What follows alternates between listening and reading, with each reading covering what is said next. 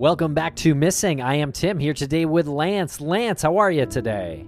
I'm doing really well today, Tim. I'm really happy to be presenting this conversation to the listeners. Speaking of the listeners, I hope they're doing just as fantastic as I am and are looking forward to this conversation as well. How are you, Tim? I am doing great over here, Lance. I'm excited to bring our audience this conversation about Mike Montijo. It is a, um, a lesser known missing persons case. It's from Ridgeville, South Carolina. He went missing on January 26th, 2020. He is currently 58 years old. He was 55 when he went missing.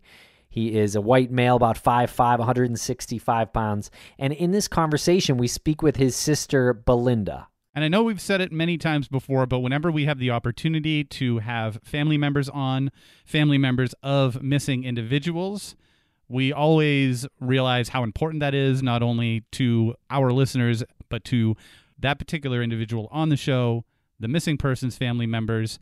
And we've been trying to get people to leave supportive comments on anywhere that you can comment when you listen or watch. On YouTube is a pretty good place to do this because we do know that the family members and the extended family read these. And if there's any constructive criticism, anything that you'd like to say in support of the family or that person, please feel free to leave that. It does do a lot of good that you might not expect. Absolutely. And there is a GoFundMe in Mike Montijo's case, and it's for a billboard and for attorney fees.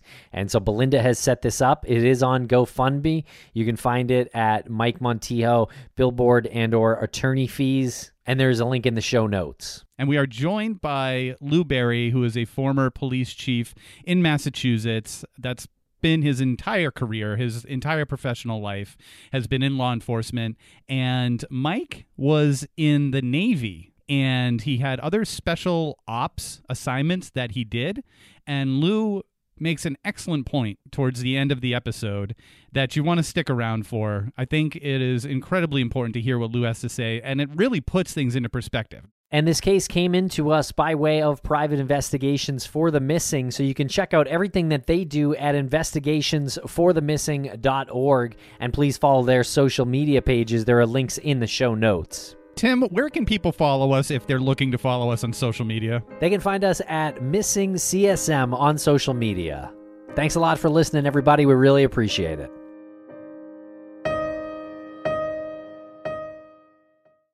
Step into the world of power, loyalty, and luck. I'm going to make him an offer he can't refuse. With family, cannolis, and spins mean everything. Now, you want to get mixed up in the family business. Introducing The Godfather at ChumbaCasino.com. Test your luck in the shadowy world of The Godfather slot. Someday, I will call upon you to do a service for me. Play The Godfather now at ChumbaCasino.com. Welcome to the family. No purchase necessary. VGW Group. Void where prohibited by law. 18 plus. Terms and conditions apply. Judy was boring. Hello. Then Judy discovered ChumbaCasino.com. It's my little escape. Now Judy's the life of the party. Oh, baby, Mama's bringing home the bacon. Whoa, take it easy, Judy. The Chumba life is for everybody. So go to ChumbaCasino.com and play over 100 casino style games. Join today and play for free for your chance to redeem some serious prizes. ChumbaCasino.com. No purchase necessary. Void where prohibited by law. 18 plus terms and conditions apply. See website for details.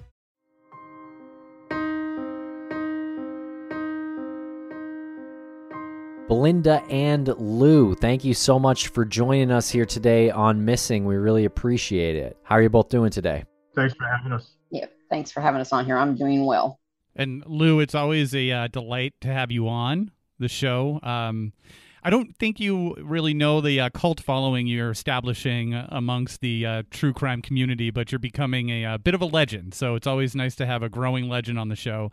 And Belinda, thank you for joining us. I wish that we could have people on because we were talking about something that wasn't uh, a missing person, a tragedy, or something like that. It's a pleasure to meet you despite the circumstances in which we're meeting. Nice to meet you too. And yeah, I mean, it's what you do. So, and anything that we can uh, put out there in regards to Michael, um, this is why you're here. So it's it's technically your platform, and we're just going to be guiding you through the details, and hopefully we can get enough information out there where people can hear it, and maybe something will jog in someone's memory, which will lead to some conclusion. Okay, sounds good. Okay, and tell us a little bit about Mike. How is your relationship and what is he like? Mike was a 20 year retired Navy veteran. Yeah, he was a good guy. He would help people out as much as he could. When he's in South Carolina, I don't think he really had a lot of friends down there, you know, because he had already retired from the Navy when he moved down there. He had a few. He wouldn't just up and leave his stuff. He was um, a homebody, you know, he wouldn't just disappear. You know, he was always there for me and, you know, our brothers and, you know, his stepson, he raised him um, like his own. It's really kind of heartbreaking here. Yeah, I I can't even imagine. And and Mike, does he go by Mike or Michael? He goes by Mike. Mike, okay, Mike is your brother, and you said that you have other siblings. How? What's the family dynamic like? How many siblings do you have? I have two brothers and one sister. We're scattered all over the country. You know, I mean, I'd go see Mike the most, and he'd come see me the most. We were the closest. You know, he even gave me away when I got married. so, you know, that was our relationship. It was very close. So, you know, and he was highly regarded um, in the Navy. I had uh, so many people reaching out to me inquiring about him, and they still do, wanting to know what happened to him and telling me how much that he had taken them under their wing and helped them out, you know, whenever they were in the Navy and, you know, mentored them. So, you know, that says something for itself right there. Totally does. And what motivated him to enlist in the Navy? And when was that? And how long did he serve? Um, he enlisted when he was 18, right out of high school he wrestled in high school and he was trying to get a scholarship and he didn't get one. So, you know, um, we grew up in Kansas, not a lot of options in the middle of Kansas. So he, he joined the Navy. Yeah. He was a um, chief petty officer when he retired. So he was, he was in there for 20 years. Wow. Yeah. How was he as a wrestler? He was pretty good. We're small. So, you know, he wrestled yeah. in the, in the lower weight classes. So yeah, he was pretty good. Lots of trophies and medals at my grandparents' house. that, that's awesome. When we were looking into him, they list the statistics, and he was listed as five five. I think 100, about 165 pounds. So when you said he was a wrestler, I just pictured like, yeah, like a small, like yeah. stocky, like, you know, tough to pin type wrestler. You got it. what brought him to South Carolina? He this um the town he lived in was Ridgeville, South Carolina he served there at Goose Creek um, for quite a few years, and that's where he met his wife. And then when he retired, they um, moved back down there um, onto her parents' land, put a home there on there. Where did the family grow up? In, well, in Kansas. Okay, so you all kind of moved around, and so Mike was married. Was he married when he went missing? Yes, his wife was the last one to see him. Had had he been experiencing any sort of emotional distress or anything of the sort? I'm, I don't know. I mean, the last time I talked to him, and I talked to my dad too, because he's he loved football. Kansas City Chiefs were his team, and so they would talk every Sunday. He told me that he had drinking problems, and you know he couldn't kick the problem, and he had uh was going to go um, get some help at the VA. The last time I talked to him, and he you know was trying to get over you know his alcoholism. So, and he'd had several you know bouts. I mean, I don't you know, the last time I talked to him and my dad, he sounded fine. I think he probably had some PTSD and he used to always say he couldn't talk to anybody because, you know, his security clearance. I'm like, you can talk to a psychologist. They won't say anything. So he um, also worked in Rhode Island at the warfare division for a while. So, you know, he had a pretty high security clearance. And when he's in the Navy, he was on those nuclear subs and he couldn't even tell us where he was going. So, yeah, it's unfortunate. We hear stories like that all the time where a certain generation or even just a certain occupation will just embed itself so deeply in somebody that they are not able to talk to anybody including a psychologist or a therapist that's actually like more threatening to them because it's intimidating and what's the easiest thing to turn to to self-medicate? And it's you know alcohol. It's legal. You can you can get it anywhere and um, it is incredibly damaging. But he was trying to get help for that by going to the va you said right? Yes and um, you mentioned uh, he was a Kansas City Chiefs fan, uh, a big one. Um, I don't mean to make this into a sports podcast, but they were a week away from playing in the Super Bowl when he went missing.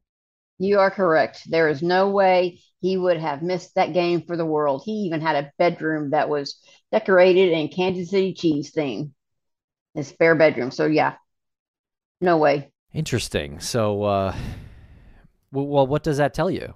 I was told that he was trying to quit drinking and that he started hallucinating and that's what he told his wife and we don't know if he just wandered off. I mean, he left the house without his keys, his cell phone, you know, obviously his vehicle was there, his wallet, you know, and they lived out in the country. So he usually carried his handgun with him whenever he went out, just in case he ran across snakes or anything. And he didn't even, he didn't take his gun either. I mean, I don't even think he had his glasses. So I'm not really sure what happened. I, you know, I wasn't there. And me, I relied on the family and the law enforcement thinking they would do the investigation correctly. But I don't know if he just wandered off and if the people down there just didn't care enough because of his drinking to try and find him, they were just glad he was gone, or if something happened. I, I don't know. Well, it'd be super unfortunate if it was that they didn't care enough because he because of his drinking. I mean, you can't just write somebody off because they have a uh, uh, because they have a disease, you know, and that is a disease. I, I couldn't even get them to put up posters or flyers or anything. Um, I got told we took the cell phone up around to the up to the school and showed his picture around. I'm like, really? Can't you put up some flyers somewhere? And it never happened. I was told they were going to, but they didn't. So, so the official investigation left a lot to be desired. Correct. You know, they did go out and do a search, and that was because we were trying to get a search party together. Um, they initially had search dogs out, and they were. It was I got like three different answers for where they went and searched, and I just kind of gave up on that, trying to get a you know an answer on that. And uh, we were getting a search party together, and the sheriff's department got the what is it the the like the natural resources people. I can't remember what they're called exactly. They went out and did a search supposedly, and I don't think they did it. I was told by someone that's in the was in the sheriff's department. They're not anymore. That they did not even do a very thorough search. It was just you know, to appease us. And um, I, I, contacted a group with cadaver dogs to see if they could go out, you know, a couple months later. And they contacted the sheriff's department, never heard back from them, you know, so that was probably a no, or they didn't answer them. It took them, I kept bugging them to go get his laptop and cell phone. And it took them a month and a half to go get that, I think, something like that. It took them a long time to go get it, to send it in to, you know, check it out. They took his wife in to ask her about financials and stuff, but that took like at least a month too for that as well. Yeah, very slow, very to me it was like not a very good investigation and I had researched looked up as soon as he went missing what to do and one of the things it said was to hire a private investigator to help him and so I asked a wife if we could hire a private investigator, you know, get a GoFundMe going and she told me and she said it kind of rudely that I have the money to hire a private investigator, but I would rather drag the river instead. So that's interesting. And you're talking about the river that's right there uh, the Edisto. Edisto. Okay. Yes. Is that a big river? Oh yes. Okay. He uh, I don't I don't know if we actually said that he maybe we did and I missed it. He's uh, been missing since January 26, 2020, so we're coming up on 2 years, 3 years now. 3 years, yes. And that was another issue, you know, the the pandemic shut everything down and so yep. that caused huge problems right there. Huge problems. Yep. So and there's an account of him being seen at a convenience store that morning. Is that accurate? No. Um, I think Lou has a report on that. Correct. Didn't they say they weren't even open that day, Lou? Yeah, he, excuse me, went missing or was last seen on the morning of the 26th, and it was reported to the sheriff's department on the 27th. Um, and they went to a place called Jellicoe's, which is a local bar slash convenience store fairly close by and allegedly he had been there the night before, which would have been the night of the uh, 28th, around there somewhere. And, and anyways, to make a long story short, the our investigator that was assigned interviewed the owner and the employee, and uh, neither one said that they were even open the day that they were supposedly asked about him being there the night before. So it's it just doesn't seem that there's a big discrepancy there believe that either they had the wrong time period entirely when they talked to the or supposedly talked to the owners, but um, the owner and the employee both indicated that they had never been interviewed. Okay, so it sounds like a little bit of a mystery um, how that got uh, part of the the main reporting in Mike's case. Correct. Yeah, it, it, I think part of the problem is the the store itself is located right on the county line in the next county. Um, so there was some jurisdictional issues, perhaps. Uh, I, I don't. I can't explain the discrepancy, uh, except to say that we've pretty much discounted that sighting completely. Oh, okay. So no one saw him after his wife saw him when he left or went missing on January 26th. Not as Correct. far as That we we know of. Determine. Okay. Correct. Yeah, she went to work at 6:30 in the morning and came back about 6:30 that night and he was gone. I see. Did she say he was asleep when she left? She said that he was awake and that he told her he thought he was seeing things again. So I don't know. In one of the uh, reports, getting back to the convenience store, uh, it says that he left in an older model gold Buick vehicle. Is that indeed his car? No, he drove Oh. a Ford Escape, a, n- a newer model. So he didn't have his keys. His car still was at the house. Wow. So he didn't he didn't leave in his car or the gold car that we know of. I, I believe that statement referred to someone else's vehicle that he was seen getting in, not his. And there is a gold Buick that is occasionally at that location, but that was um, located. The operator was interviewed and doesn't know him, and it was just not not relevant. And when you say the operator was interviewed, was the operator interviewed by the private investigator or by law enforcement or both? Uh, by the law enforcement. Okay. And that information comes to you. Like, how did you get that information? Well, when we when Belinda initially contacted us back in October of last year, and it was reviewed in in the board of directors of private investigations for the missing, determined that yeah, that was a case we would get involved in. Uh, the first thing I did was contact the sheriff's department, which is Colleton County Sheriff's Department down South Carolina. Um, that's the same county, by the way, where the Murdaugh case took place um, in South Carolina. And I initially spoke to the captain who's in charge of detectives, and he, he was very cooperative and forwarded me the police reports, the initial reports, anyways. And um, our investigator followed up with some of that information. And uh, if I recall, he he determined that that um, there was an individual who was there occasionally that drove a gold Buick, but that had been pretty much ruled out as being um, being involved. Okay. There is a private investigator that is working the case, as you mentioned, and uh, this individual is not joining us during this conversation. So, uh, Lou, you're uh, sort of speaking in place of this person. Is that correct?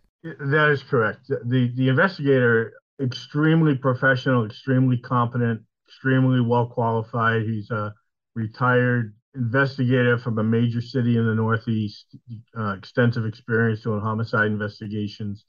Uh, and we were fortunate to not only locate him, but to get him to work for us on this case. Did a very, very thorough investigation, went as far as he could go, um, submitted a great report, but he, by nature of his prior employment, would rather not um, become public as to his identity, which we respect, obviously. Um, so that's why I'm kind of uh, relaying his report or what I can in his report to you for him on his behalf. And you said something interesting before we started recording. You said that this investigator was one of the best that you've ever worked with in 40 years. Uh, absolutely. He's top notch. I, I can't say enough about his capabilities, his professionalism, um, and his experience. It's just, you know, like I said, in 40 years of investigating in both in law enforcement and the, on in the civilian side, um, he is the best. He really is. He's, he's just uh, very, very, very, very adept at what he does.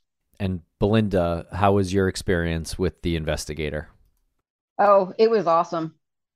Like I said, he kept me informed every step of the way, and you know, uh, he would come up with ideas and ask me, and of course, he had to run them by Lou as to you know what he could do. You know, so he was great. I mean, he went as far as he could, and when law enforcement isn't going to cooperate, then there's not a you know you can only go so far. So I'm I'm from what I understand, they quit um, returning calls and re- cooperating, which is what they did with me and my father and sister as well.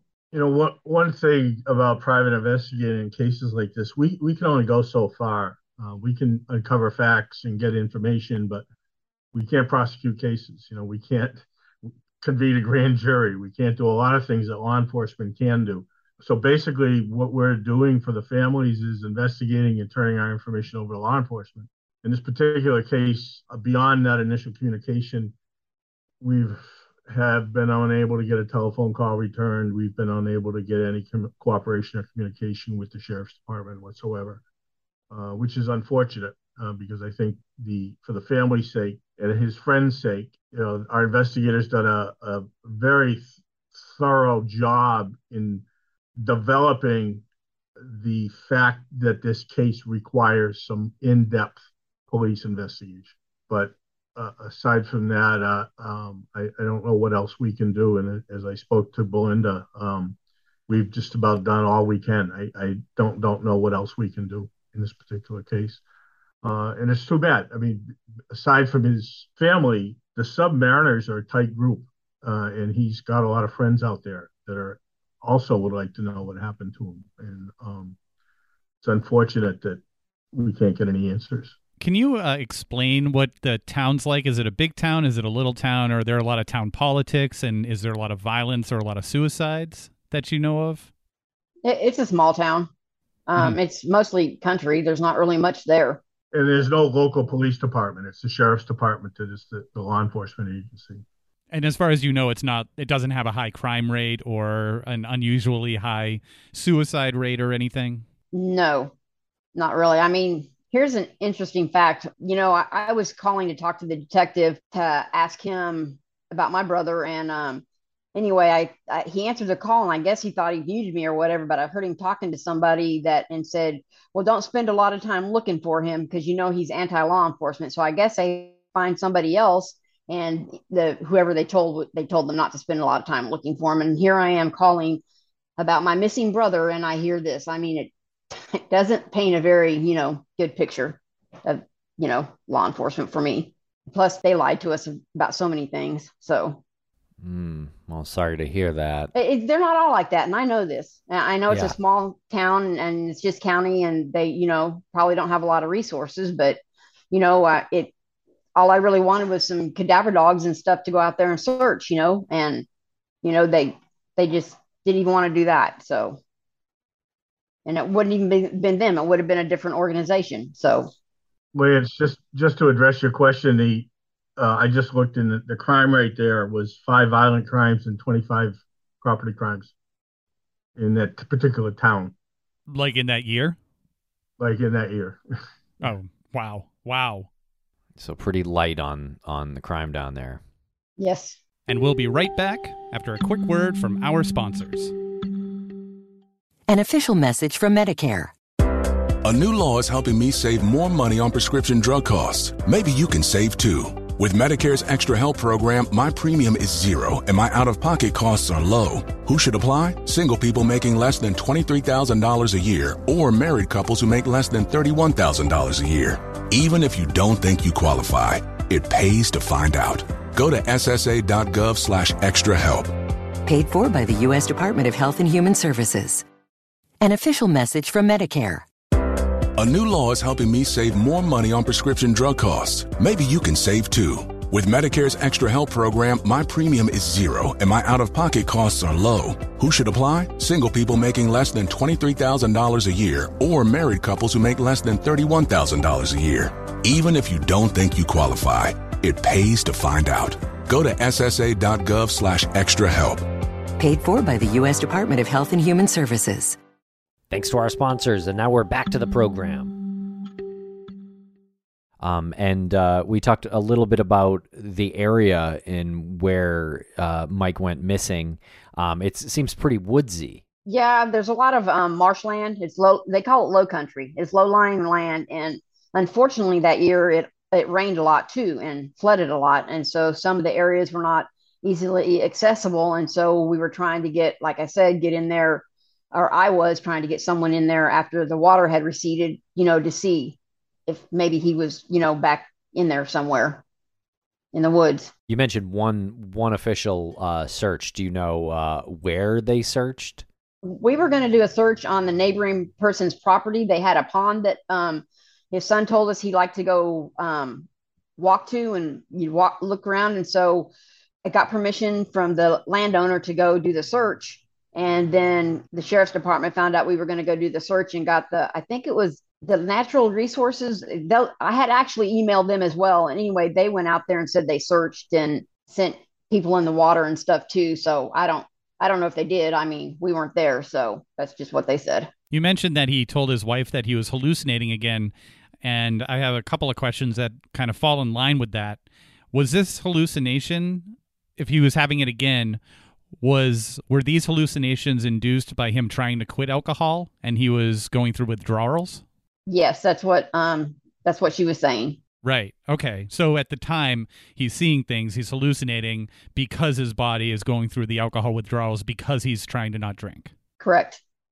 Yeah. And if someone is like that serious of an alcoholic, you typically at that point don't want to leave them to their own devices. Uh, that's Correct. like the toughest time. Because he's tried to quit several times on his own, which you know you can't really do. So they had went to the hospital and he'd actually started having seizures when the last time, and so that's my concern as well. Why would you leave when you know this happened before and he could have very well died if they hadn't went to the hospital? It's a good point. When he was in the program at the VA, did they provide him with a sponsor? Um, he'd actually done AA before several times. This was his Oh. first time to try and go and get a psych evaluation and stuff through the VA. Oh, I see. So I gotcha. So the psych evaluation was a VA, but he had done the he had done a program with the AA. Yes, And did he keep in touch with the sponsor? not usually. No, I mean, Right. you know, it's you quit for a while and then start up. I mean, it's some people just can't shake it. They have more addictive personalities than other people. So, you know, they're trying to quiet the voices in their mind. Had he ever wandered away before? No.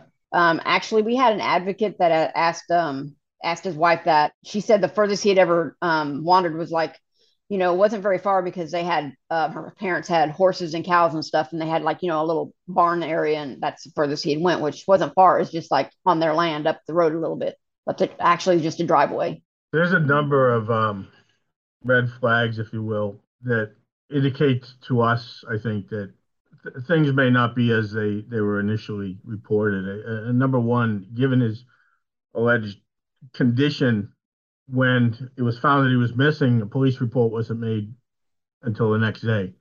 Now, given his medical condition, you would think immediately that would be the first thing you would do is notify the police, hey, he's missing. uh, and he's suffering from potential alcohol withdrawal or whatever. Uh, but that wasn't done for an entire day. Secondly, the security camera on the residence or the trailer was not working that particular day for some reason. Um, and there's a number of other red flags there that indicate that perhaps, you, you know, that require further investigation.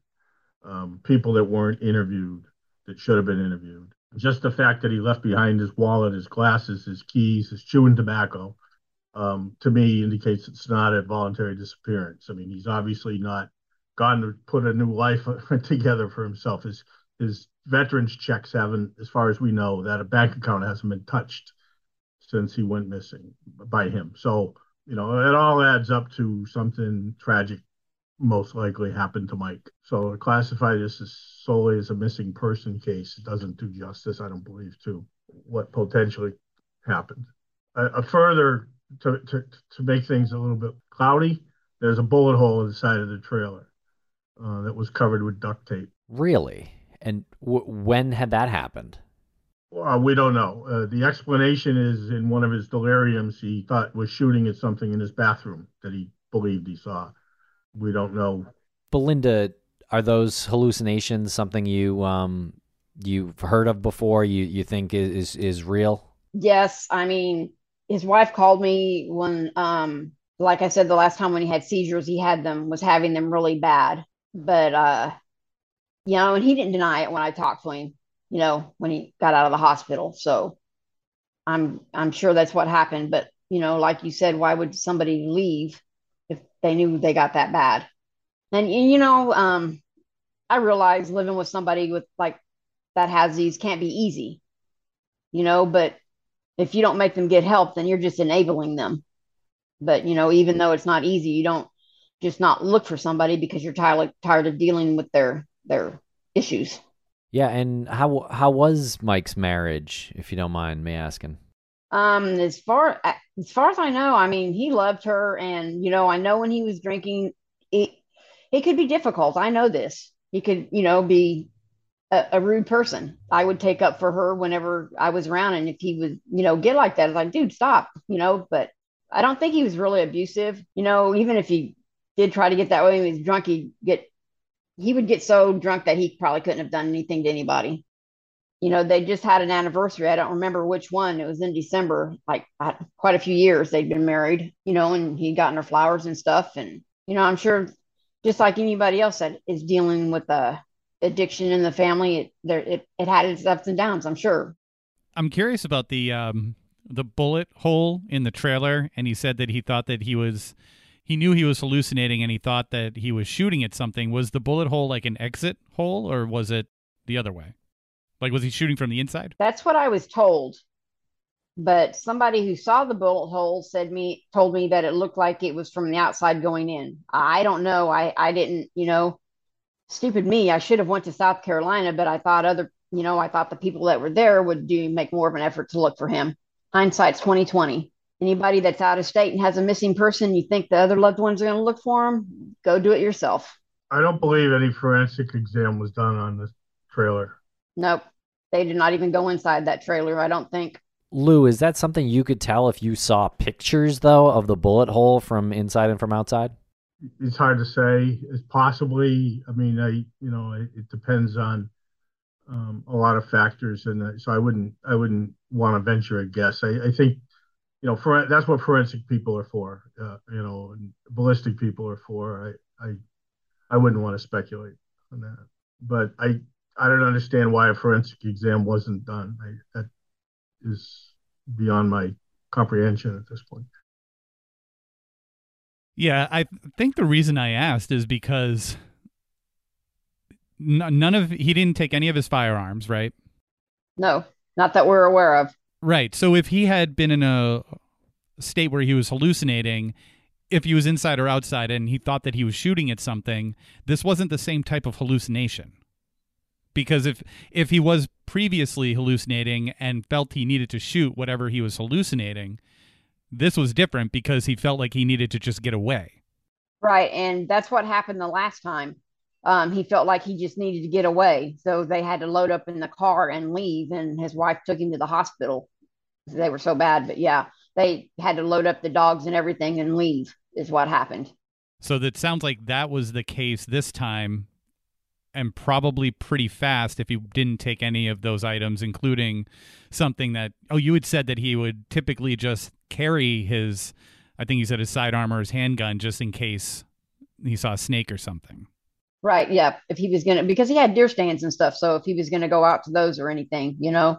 And uh, are you still in touch with his wife? No. I think she thinks I'm out to get her and point her as the the bad guy in this, and I, I'm really not. I just I just um feel like she didn't care enough.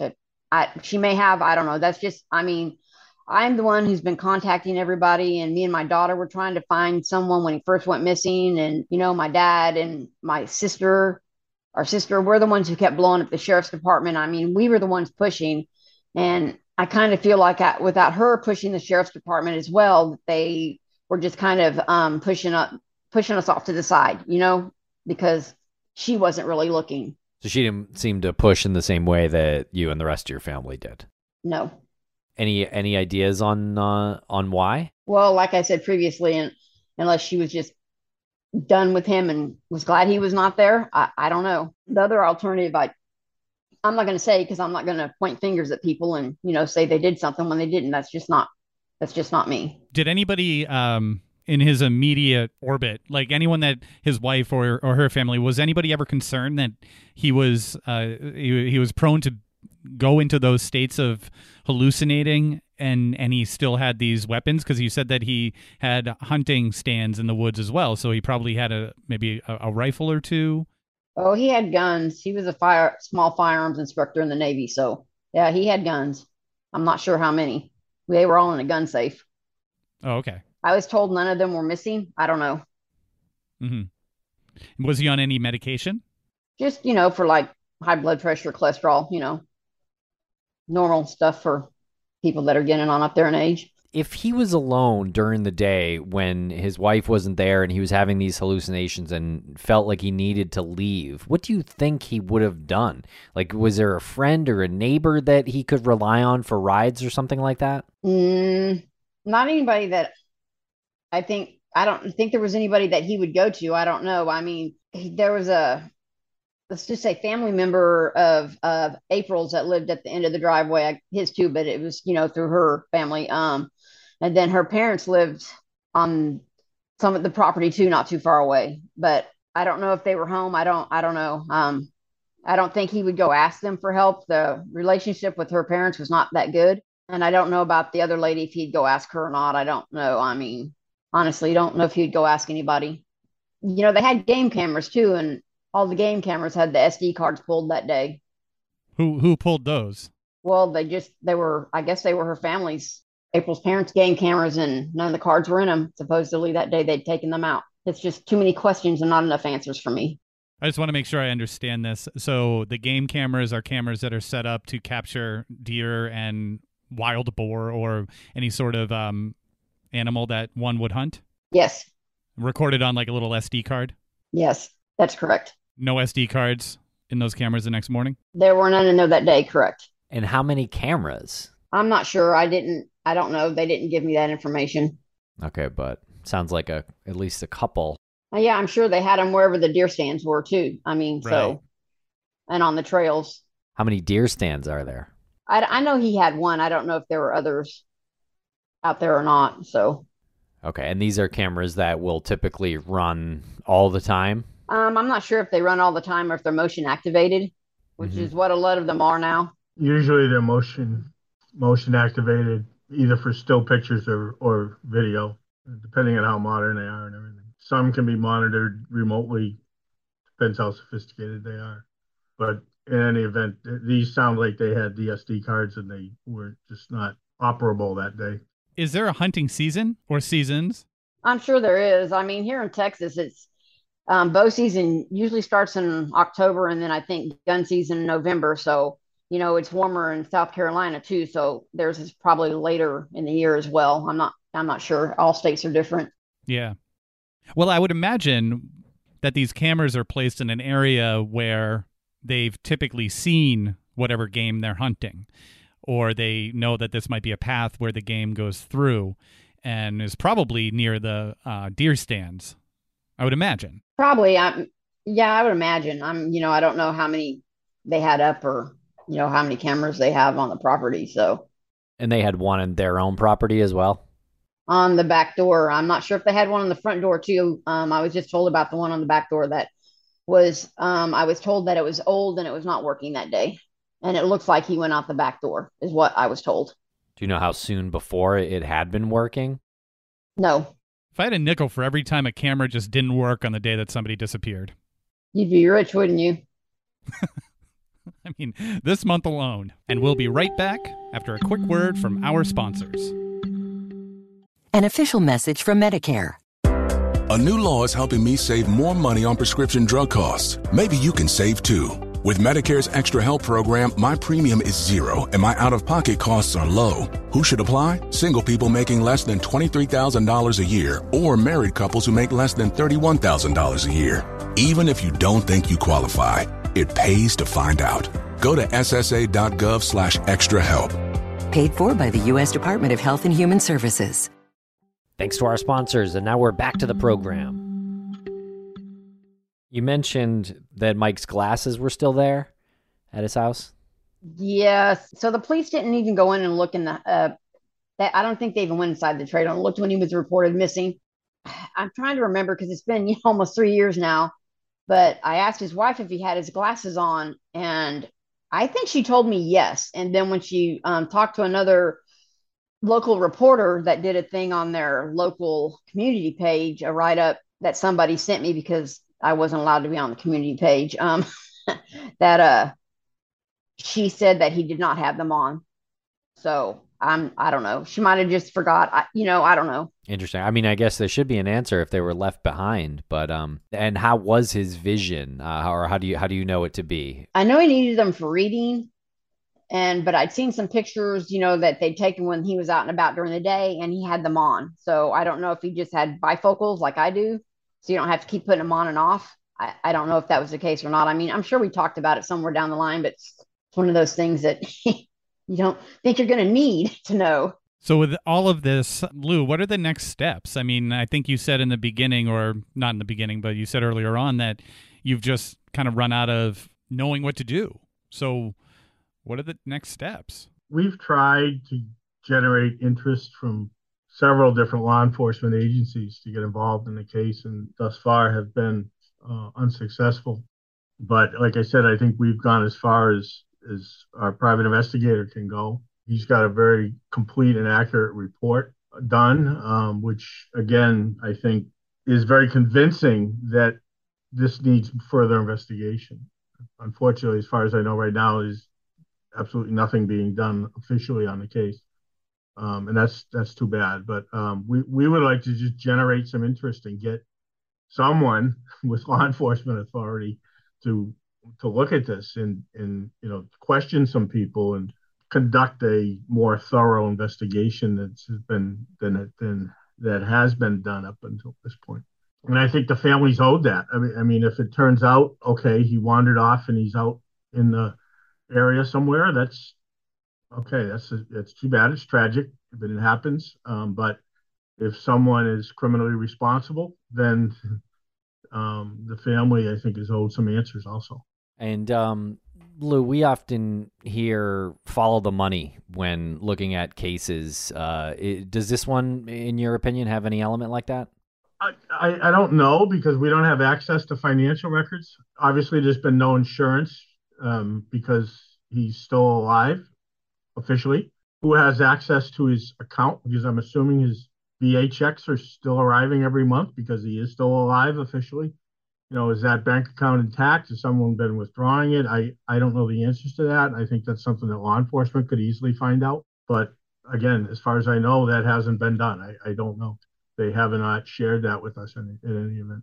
Is that typical that when somebody who is receiving checks from the VA, when they, I guess, go missing and they're not declared deceased, the checks still arrive? I would assume yes. I, I don't yeah. know why they would stop them. You know, people are adults; they don't have to, to be in any one particular place at any one particular point in time. I mean, there's you know we run into that occasionally, voluntary disappearances.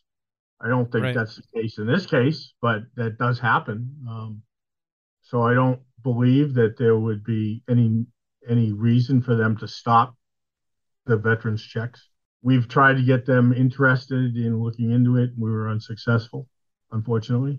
You know, we tried the FBI, they don't have jurisdiction. As far as we're been advised, the state does not get involved unless invited in by the sheriff's department. So we're kind of stuck officially, anyways, or getting official involvement. Well, I'm I'm so sorry to hear that this is where it's at right now, and I it's so tragic. And again, I hope people listen to this and I hope that just something, maybe some piece of advice or something jogs someone's memory, or maybe somebody has access to cadaver dogs to donate for a search or drones or something. But I mean, the fact that like the VA won't investigate this, I mean, they're they're writing checks, like monthly checks, I imagine. To to who? Well, a direct deposit, probably. Right. But they don't care if someone is like not receiving them. I can't answer. Uh, as far as cadaver dogs go, um, that has been offered, and I don't believe some of the property has been allowed to be searched, to the best of our knowledge. Oh, truly frustrating. Very sorry. Yeah, it's, it's at this point. Is there anything else you'd like to say on the record uh, about Mike's uh, disappearance or about Mike? Just that you know, it's he would not work, walk away from everything that he had worked so hard for all of his life voluntarily. I know this for a fact. I don't know. I, I think he deserved better from the sheriff's department and from other people. I think we're going to try and uh, get the funds together to put up a billboard down there to bring, you know, awareness to the fact that he's still missing because a lot of people don't even know. They, you know, they don't know. I mean, so hopefully, you know, something will turn up from that. I, you know, and the cadaver dogs were offered and we had the search set up and we did have access to the land, but unfortunately, again, it rained and got rained out, and then we could not get permission to go back on the land again. That's why I was hoping to do it through the sheriff's department. That way they could probably get permission to go out there, but that didn't, you know, work either. So I just feel like he was failed in so many ways. Yeah, it's understandable. I mean, right down to not allowing a search on the property a second time when the circumstances for the first search were out of your control. Correct. So you miss your opportunity. so frustrating. Yes, it is very frustrating. So I'm just hoping that, you know, we can bring enough awareness to this that maybe somebody else will help us get something done down there. The the people who own the property that refuse to search a second time, do you think if they were offered some money, they would allow it? So the neighboring land, I don't know if they would or not. I just know that we had gotten permission and then after the sheriff's department did theirs that the guy called our advocate and told her that she no longer had permission to go on his land and search. And then as for my brother's in-laws property, uh, I would have to get a hold of his wife and ask her if we could get somebody to do it, if she'd let us go out there and do it. And actually, I'd probably have to go through her stepson because he, I was told that she didn't really want to be uh, involved with it anymore. You know, I think the biggest tragedy or shame in this thing is that a guy who's gave 20 years of his life to our country, work, you know, being in the in the Navy, developed some issues probably as a result of that, and now we can't get anyone from the government to help find him. That, that's really too bad, really is.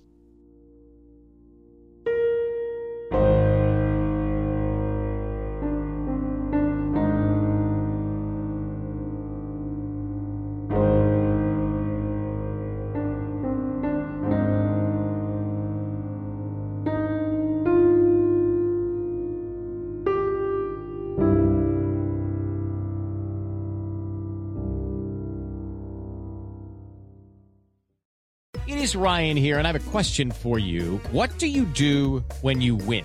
Like, are you a fist pumper? A woohooer, a hand clapper, a high fiver. I kind of like the high five, but if you want to hone in on those winning moves, check out Chumba Casino. At ChumbaCasino.com, choose from hundreds of social casino style games for your chance to redeem serious cash prizes. There are new game releases weekly, plus free daily bonuses. So don't wait. Start having the most fun ever at ChumbaCasino.com. No purchase necessary. Group. Void were prohibited by law. See terms and conditions. 18 plus. Our kids have said to us since we moved to Minnesota, we are far more active than we've ever been anywhere else we've ever lived. Moving to Minnesota opened up a lot of doors for us. Just this overall sense of community, the values that, you know, Minnesotans have. It's a real accepting, loving community, especially with two young kids. See what makes Minnesota the star of the North. New residents share why they love calling it home at exploreminnesota.com slash live. Our kids have said to us since we moved to Minnesota, we are far more active than we've ever been anywhere else we've ever lived. Moving to Minnesota opened up a lot of doors for us. Just this overall sense of community, the values that, you know, Minnesotans have. It's a real accepting, loving community, especially with two young kids. See what makes Minnesota the star of the North. New residents share why they love calling it home at exploreminnesota.com slash live.